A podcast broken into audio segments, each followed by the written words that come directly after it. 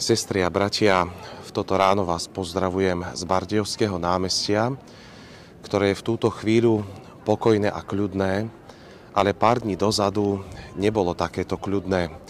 Odohrával sa tu prvý ročník medového festivalu.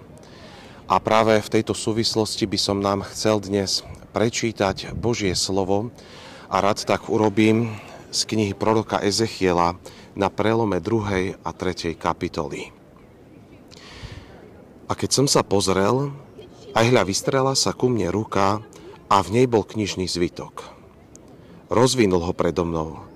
Bol popísaný na prednej a zadnej strane a mal nadpis Nárek, vzdych a beda.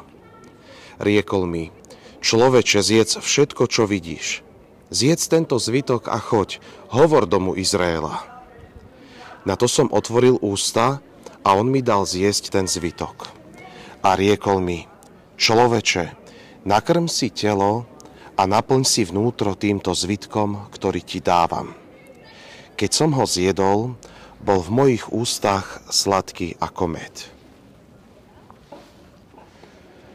Drahé sestry a bratia, ako som spomínal, na Bardejovskom námestí sa odohrával nedávno prvý ročník medového festivalu. Je to festival Bardejovského medu, ktorý je stále známejší v našej krajine, ale aj v zahraničí. Po pracovnom týždni sem prichádzali ľudia s celými rodinami, a to za účelom oddychu a pohody. A zväčša tu prichádzali ľudia s celými rodinami, aby prežili pokojné popoludnie aj večer. Mohli si okrem iného, okrem súťaží a iných aktivít, kúpiť alebo ochutnať med z produkcie všetkých zhromaždených medárov z okolia.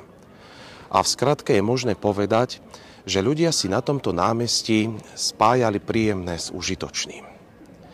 Sú to ľudia, ktorí sa majú zväčša dobré a ešte si svoj život aj tak trochu osladia. Ale situácia ľudí, ku ktorým má prísť prorok Ezechiel, je úplne odlišná. Izraelský ľud v babylonskom zajatí nepozná slovo pohodlie. A práve naopak veľmi rýchlo by sa stotožnil s tým známym výrokom, že život to nie je med lízať. Nachádza sa vo veľmi ťažkej situácii, je to situácia zotročenia, ale tým istým dýchom treba dodať, že vlastným pričinením. Hospodin dom ľudu Izraela u proroka Ezechiela nazýva aj domom vzdoru.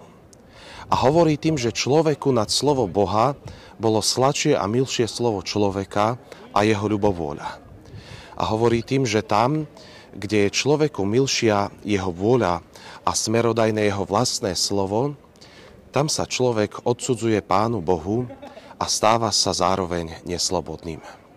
Dom Izraela, dom vzdoru, je teda v zajati, je neslobodný. Neužíva si jednoduchý všedný deň a túži po slobode vo svojej krajine. A písmo túto krajinu nazýva ako krajinu oplývajúcu medom a mliekom, teda krajinu, ktorá je hojná v Božom požehnaní. Avšak hospodín si napriek všetkému praje, aby jeho vzdorovitý ľud opäť okúsil slad stratenej zeme. A tu sa začína úloha proroka Ezechiela, ktorého vo videní k tejto službe oslovuje Pán Boh sám. Na túto cestu služby je Pánom Bohom vybavený len jednou jedinou vecou. Prorok Ezechiel prijíma z oboch strán popísaný knižný zvitok.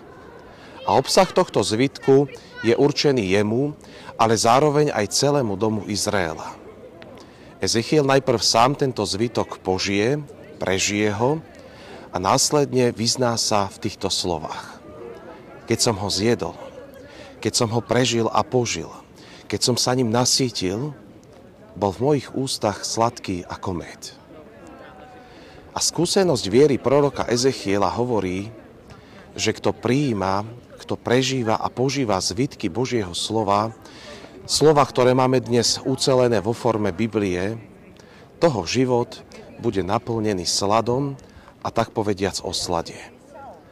Avšak čitateľovi prorockej knihy Ezechiel môže prísť zvláštne, že zárukou sladu Božieho slova je to, čo nie na prvý pohľad alebo počutie je príjemným. Zvytok, ktorý Ezechiel požíva, má jeden nadpis v troch slovách, ktorý vyslovím takto. Nárek, vzdych a beda. Prorok Ezechiel nám tak povediac prezrádza, ako sa z Božieho slova v človeku tvorí med milosti. Jeho slad sa začína tvoriť horkosti náreku.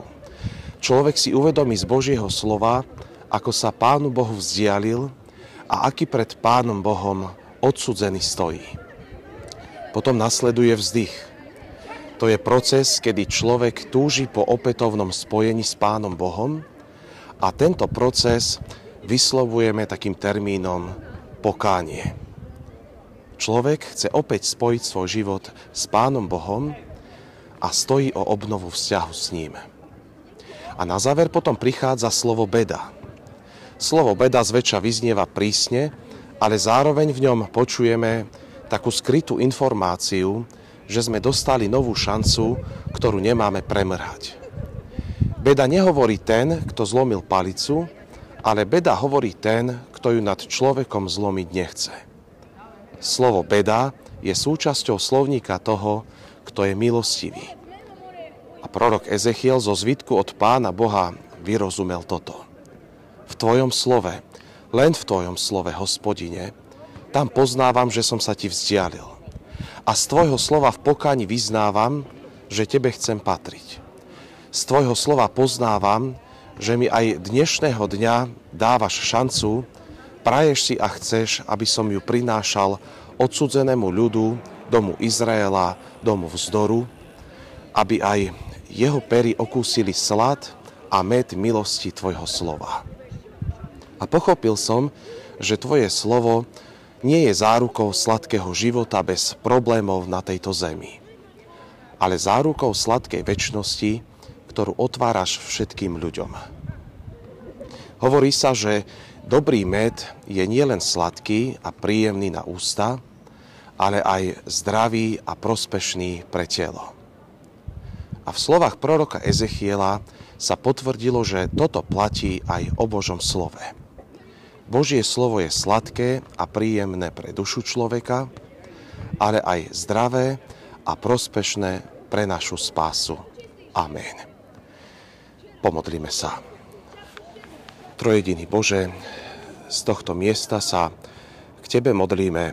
Vieme, že nás počúvaš a ďakujeme, že aj my môžeme počuť Teba, predovšetkým pri vnímaní Tvojho slova. Ďakujeme, že ono pre nás môže byť sladkým a dobrým pre náš život viery, ale ďakujeme, že ono je tým, ktoré má moc aj našu dušu a náš život viery ozdraviť. Prosíme ťa, aby si nám dával moc ducha v našom živote, aby sme o Tvoje slovo vždy stáli. Tohoto dňa aj v celom tomto týždni.